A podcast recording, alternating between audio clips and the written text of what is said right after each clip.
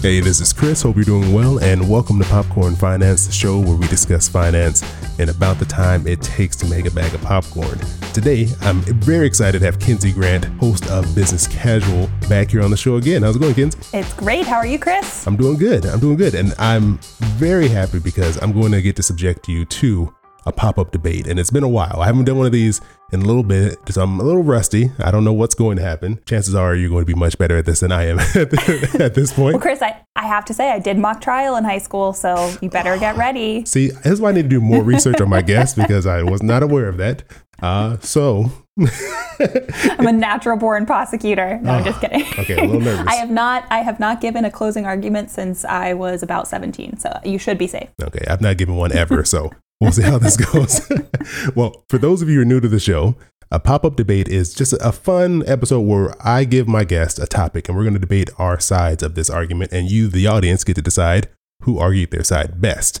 And we each only get one minute. So that's that's the stipulation here. You only get one minute to argue your side. And I will cut you off, Kinsey. I will cut you off. I hope you do. I hope you do.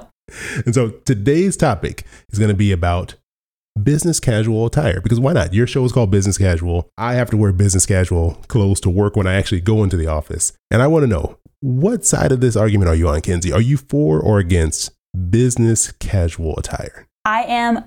I know this might come as a surprise as the host of Business Casual, but I am anti business casual attire. Ooh. So, Kinsey, I am going to throw up a minute on the microwave because you know I just keep a microwave at my desk here. Of course. Why not? Why would I not? And you have one minute to debate why you are against business casual attire. Starting your minute right now. All right. If 2020 has taught us anything, it is that productivity can happen outside the confines of what we might consider the normal office culture. That means we can be just as productive without sitting in a cubicle. We can be just as productive without looking at each other face to face. How come we can't be just as productive wearing what we want to wear? This also harkens back to the absolute nightmare of a dress code in middle school. You know, obviously, when you are a student, you need to dress a certain way to make sure that you perform to the best of your abilities. But I think that oftentimes the dress codes of business casual in the workplace are antiquated. We are all adults if we have jobs. We know how to dress for success. We know how to dress to make ourselves comfortable. How do we? We don't need somebody to come in and tell us that we can't wear spaghetti straps because it is too distracting. That is old school, and we don't need any more of that. I say we wear what we feel most productive in, we wear what we feel most comfortable in, and jobs will get done just as well. Oh. That's ridiculous. That's ridiculous. You lied to me. You said, "Oh, it's been so long. I won't be good at this." Okay. I have no idea what I said. I have to tell you, that was a great argument. I'm I'm extremely nervous now. Um, got it. Probably because I really liked your argument and I am Thank deep you. down secretly on your side.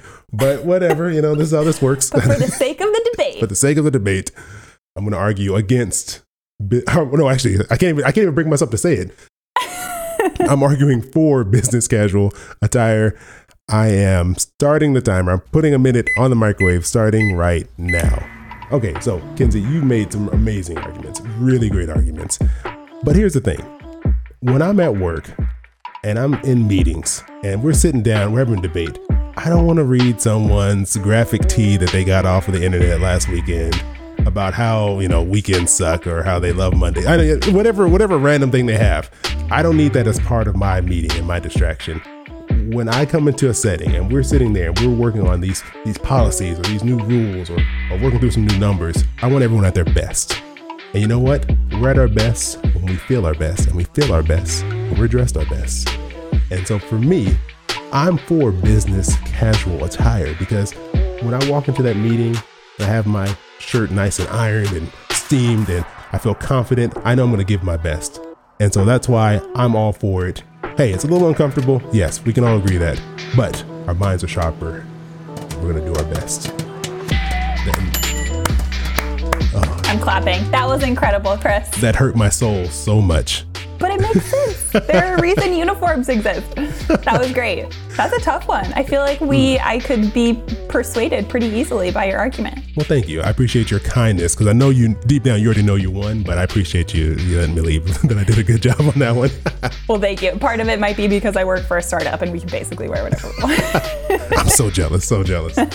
well, well, Kinsey, we had a debate of whether business casual attire is great, but I can tell you that Business Casual podcast, which you host, is a great show regardless of how you feel about the clothing, you should definitely check out the show.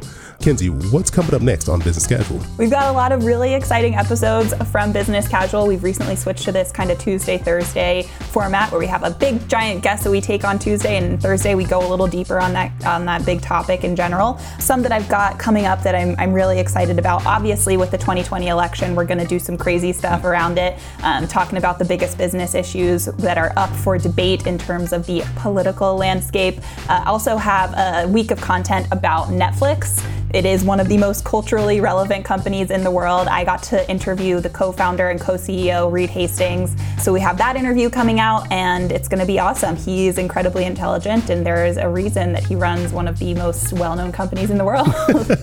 I'm very excited that Blockbuster did not buy Netflix, so that way we can have this you know episode what? You coming and me up. both. You and me both.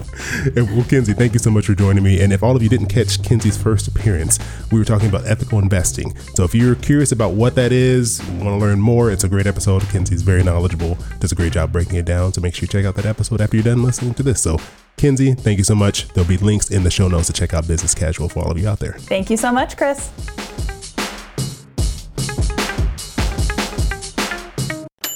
Your boy keep it poppin' like Mary Poppins.